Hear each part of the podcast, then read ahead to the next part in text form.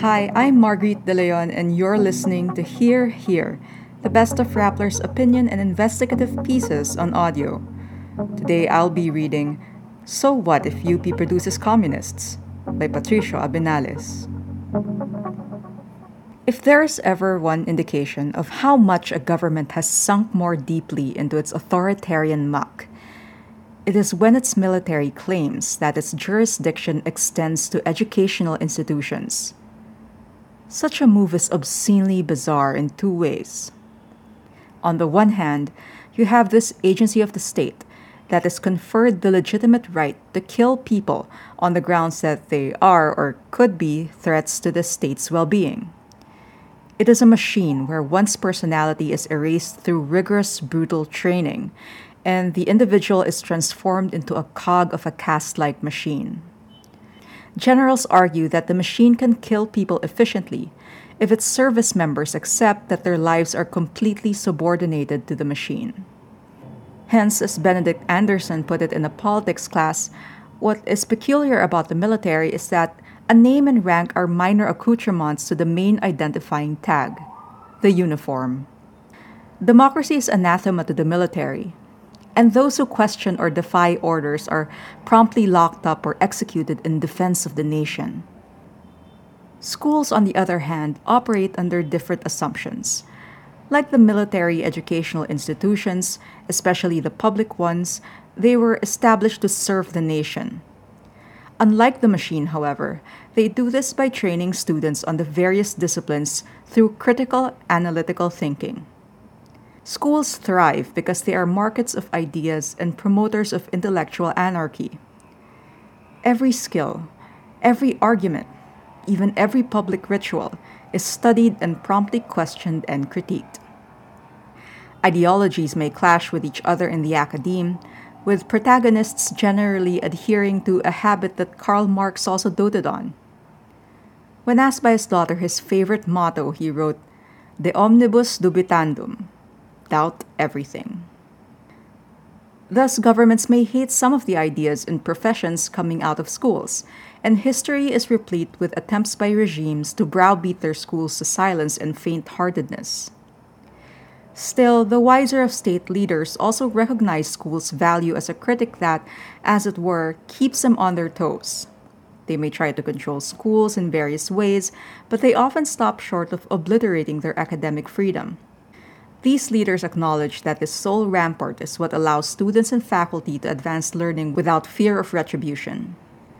When the Americans set up the University of the Philippines in 1908, its purpose was to train the top high school graduates in preparation for them to take over governing the colony's public and private sectors.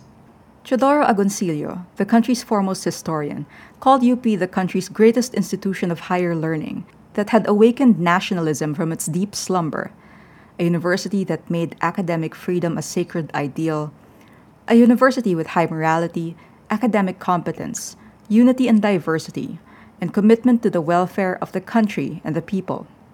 Jorge Vargas, Quezon's executive secretary, referred to UP as some island of home raising leadership and the most effective agent in the Philippinization movement, and ultimately in the construction of a complete, real self government. That aim remains true even today.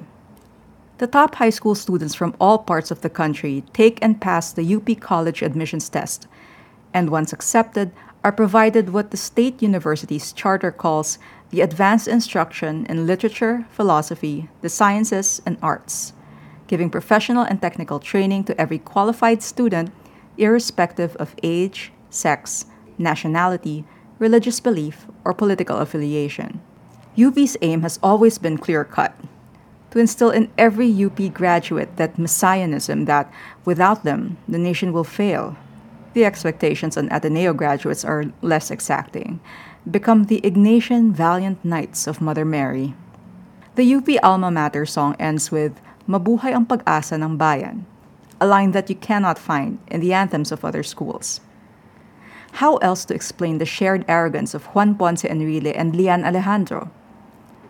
But it is precisely because of UP's intellectual anarchy and defense of its academics that it can produce the Marcosian Enrile and the Marxist Alejandro. Both represented ideologies that were antagonistic to each other.